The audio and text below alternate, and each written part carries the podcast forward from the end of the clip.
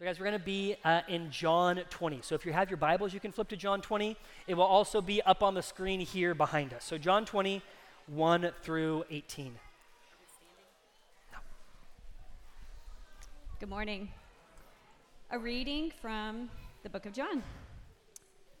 Now, on the first day of the week, Mary Magdalene came to the tomb early, while it was still dark, and saw that the stone had been taken away from the tomb. So she ran and went to Simon Peter and the other disciple, the one whom Jesus loved, and said to them, They have taken the Lord out of the tomb, and we do not know where they have laid him. So Peter went out with the other disciple, and they were going toward the tomb. Both of them were running together, but the other disciple outran Peter and reached the tomb first. And stooping to look in, he saw the linen cloths lying there, but he did not go in. Then Simon Peter came, following him, and went into the tomb. He saw the linen cloths lying there, and the face cloth, which had been on Jesus' head, not lying with the linen cloths, but folded up in a place by itself. Then the other disciple, who had reached the tomb first, also went in, and he saw and believed. For as yet they did not understand the scripture that he must rise from the dead. Then the disciples went back to their homes. But Mary stood weeping outside the tomb, and as she wept, she stooped to look into the tomb. And she saw two angels in white sitting where the body of Jesus had lain, one at the head and one at the feet. They said to her, Woman, why are you weeping? She said to them, They have taken away my Lord, and I do not know where they have laid him. Having said this, she turned around and saw Jesus standing, but she did not know that it was Jesus. Jesus said to her, Woman, why are you weeping? Whom are you seeking? Supposing him to be the gardener, she said to him, Sir, if you have carried him away, tell me where you have laid him, and I will take him away. Jesus said to her, Mary. She turned and said to him in Aramaic, Rabboni, which means teacher. Jesus said to her, Do not cling to me, for I have not yet ascended to the Father, but go to my brothers and say to them, I am ascending to my Father and your Father, to my God and your God. Mary Magdalene went and announced to the disciples, I have seen the Lord and that he had said these things to her. Thanks, Kelly.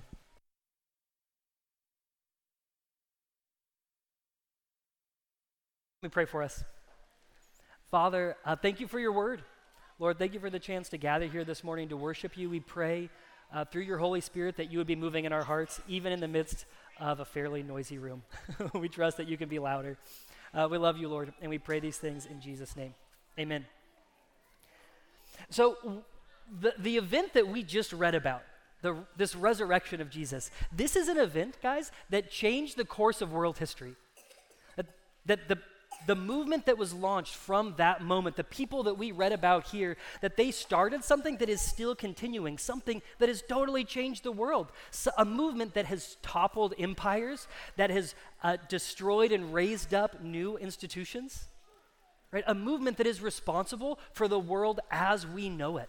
And that even if you are here and you don't believe in Jesus, you're skeptical of this whole thing, it is impossible for you to escape the, a world that has been shaped by the gospel.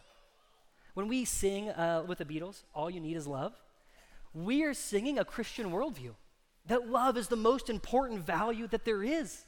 And apart from resurrection morning and the movement that comes after that, there's no way to explain that value. There's no way for us to get away from the influence of the resurrection in our day to day lives. But it's easy when we come to a story like this because of, of almost how important it has been for the, for the morning itself, for the event itself to become like background static in our lives.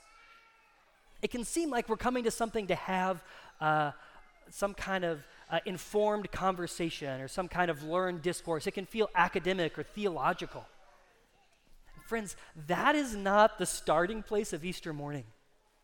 Now, what we are looking at is a human story, a human story that is so uh, that's so real.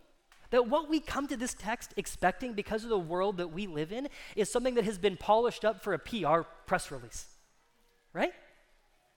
In a world of mass marketing, what we're expecting is something that appeals uh, to our to our higher sensibilities, to our deepest urges something that has been made to be consumed. And what we find instead is a very real human story. And we see it even in the details that are in this text. When it says uh, that Mary came to the tomb early while it was still dark? When it says that Mary, uh, she supposed that when she saw Jesus, it was the gardener. What? That kind of random detail is, is only present in a story that is being told and recorded uh, as it sits in someone's memory. That we're getting a very human story. My favorite example of it in this passage is, uh, is in verse 6 and 7, excuse me, in verse 4, when Peter and John raced to the tomb. Both of them were running together, but the other disciple outran Peter and reached the tomb first. That in the middle of this resurrection story, the guy who wrote this book, John, wants you to know that he beat Peter to the tomb. That's a human story, right? It's a story that's being told from someone's memory, from someone's experience. It's the kind of detail that you find when someone is recounting something that so shook up their lives. Because you and I know when we encounter something that is life changing, the details of that day stick in our minds in a strange way. That's what we are reading in this story. It's a, it's a human story and a story of humans who were incredibly surprised. We see that with Mary when she says to the risen Jesus, Sir, if you have carried him away, tell me where you have laid him, and I will take him away. We read that and we think, How could Mary not know? She's looking at Jesus. How could she not know it's Jesus? Mary is confused about it being Jesus because Mary is not an idiot. Because Mary knows, just like you and I know, that dead people don't rise from the dead. She's not expecting to find a risen Jesus. And let's just be honest, when we look back at people who lived a long time ago, 2,000 years ago, uh, we tend to think that they're just not as smart as we are, right? That's like a recency bias that we think we've got it all figured out and they had no idea what was going on. But I will just tell you, Mary knew, just like we know, dead people don't just get up and walk. She was surprised on Easter morning to see and encounter Jesus. And my hope and prayer for us this morning is whether you have been in church every weekend of your life for the last several decades, or whether this is the first time you have stepped foot in a church in years, that you and I would be taken by surprise by the empty tomb. I want you to imagine with me Peter and John when they show up to this cave that's been hollowed out. I guess that's what a cave is. It's hollow, right? Okay. Uh, so they show up to this cave, and there's this place where the rock has been uh, flattened out. And what they expect to find there is the body of Jesus. But instead, what they see is a pile of cloth. Oh, and then here's one of these other details. Then they find the cloth that would have been on Jesus' face folded up neatly and, and set next to the pile of other cloth. And you have to imagine when, when Peter and John are standing there and they're looking at that cloth all laid out in front of them, uh, that maybe in their hearts there was a little leap. That they thought, is it possible? Is it possible that Jesus is gone?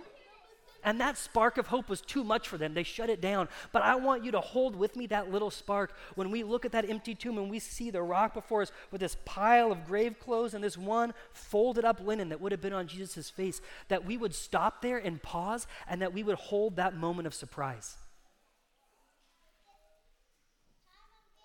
And holding that moment of surprise, guys, that's a scary thing. Because the longer you live in this world, the longer I live in this world, we are used to our hopes being snuffed out, aren't we? Like, I don't know if you have ever been looking for a job or applying for jobs. It's a hard thing. And you apply for that job, that first one that you were so excited about, you found the posting, you send in your resume, you get the interview, you sit down, and you're waiting for the, for the response to come back, and it comes back and you didn't get it. Oh, and you feel like, man, now I've got to tell all the people that I told how excited I was that this isn't going to happen. And so, what you learn the next time and the next time and the next time is actually, I'm not going to get excited. That as soon as I feel that little spark of hope, I'm going to snuff it out because the hope is too painful. And we've all got stories like that in our lives, things that we hoped for that never came to pass. And so, places in our hearts that we've, we've started to snuff out that spark of hope. And what the resurrection does is it, it takes that spark and it blows on it. That that spark would grow into a hope that's even greater. And that's what we're going to talk about just briefly this morning is the hope of the resurrection. This is what Jesus tells us, is that what Scripture testifies to, is that when Jesus rose from the dead, what Jesus did is he defeated death. That's a crazy thing to claim, but that's what Scripture teaches us, is that when Jesus rose from the dead, Jesus defeated death. Now, maybe you're sitting here and you're thinking, why well, don't need death to be defeated? I've made peace with death. I've kind of come to this like Zen place where I can think about it and not get totally freaked out. I just want to let you know that the fact that you would even say or think about it as I've made peace with death tells you that death is an enemy.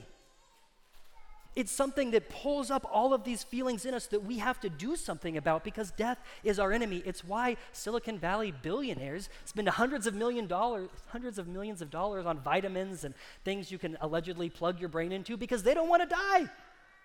It's something people have been doing over millennia. And at the resurrection, what we, what we hear is that Jesus Christ himself defeated death. And that what is promised to us is eternal life. And God, when I say eternal life, right, uh, that may sound, it may bring up in your mind kind of this picture of us like floating around on clouds with harps, or being at some, we've talked about this before, being at some kind of like endless worship concert at Nissan Stadium. Okay, I would just let you know that sounds like my worst nightmare. Okay, that is not heaven. That is not the eternal life that we're promised. That what Scripture teaches us is that Jesus is going to bring, He's going to make the world new. That you and I are going to live with Him in a world, in physical bodies, in a world and in a creation that has been scrubbed and scoured of all of the evil that we experience here now. A place where there will be no suffering, a place of creativity, of purpose, where you and I get to live in the fullness of who we are and the fullness of relationship with each other and with God. That is the eternal life that we're promised.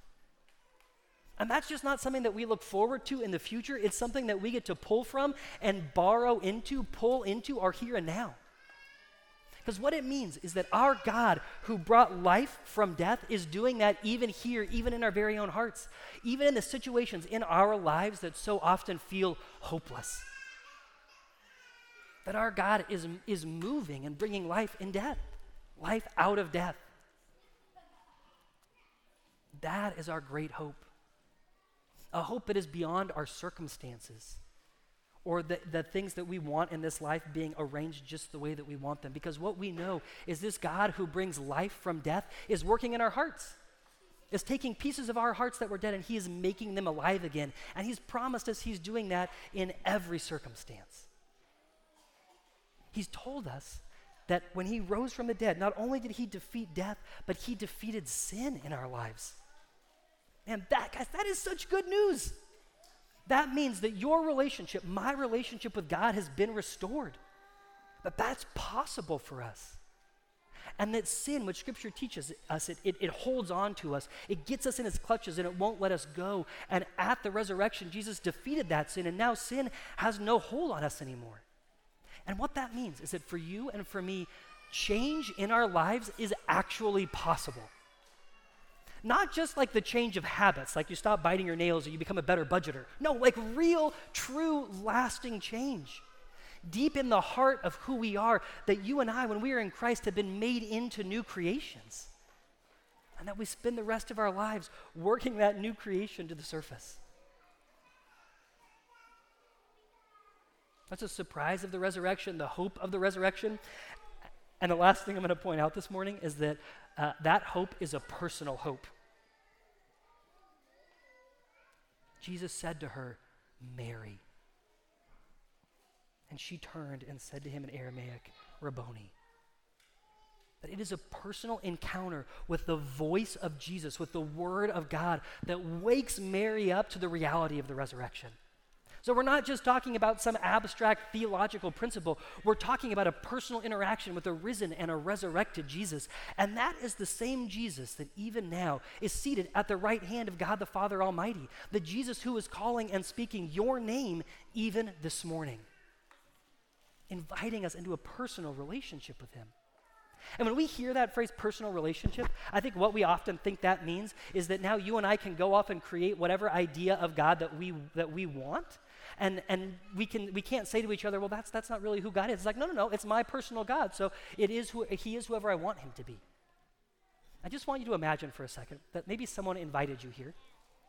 and they told you, hey, you've got to come and hear from my pastor. He is this former NBA player. Six five, he was an amazing point guard or whatever position a, a six five person would play in basketball. I don't know, right? And you show up here and you expect me to be this massive basketball player, but clearly that's not true. And you would turn to your friend and you would say, That's not this guy at all. Do you even know him? And if your friend said to you, Well, you know, I've just always wanted my pastor to be an NBA basketball player, so I just kind of imagined him that way. Like, no, it doesn't work like that. To be brought into a personal relationship with God through the person and work of Jesus Christ is to be brought into relationship with God as He is.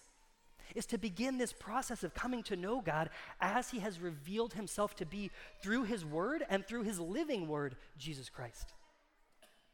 But that is for the invitation for us this morning that we would have the hope in our hearts stoked, that it would grow into a flame as we come to know God more and more through the person and work of Jesus Christ. You know, guys, that's what we do here on Sunday mornings. This is a place that we take that little spark of hope and we blow on it. And we're fanning it into a flame. This is the place on Sunday mornings that we take logs and we throw them into that fire of hope. Because as you know, the world is a hard place. We have seen that in spades in the last two weeks here.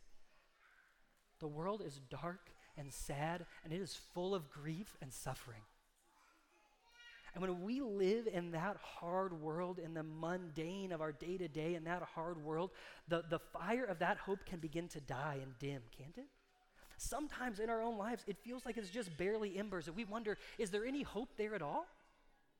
And that's why we need this place, these people, what we do here on a Sunday morning, because this is where we come around each other and we say, yes, it's true. It's hard to believe, but it's true. It's too good to not be true and we blow on those sparks, we throw logs into that fire, and we fan it into a hope, into a, into a raging bonfire of hope.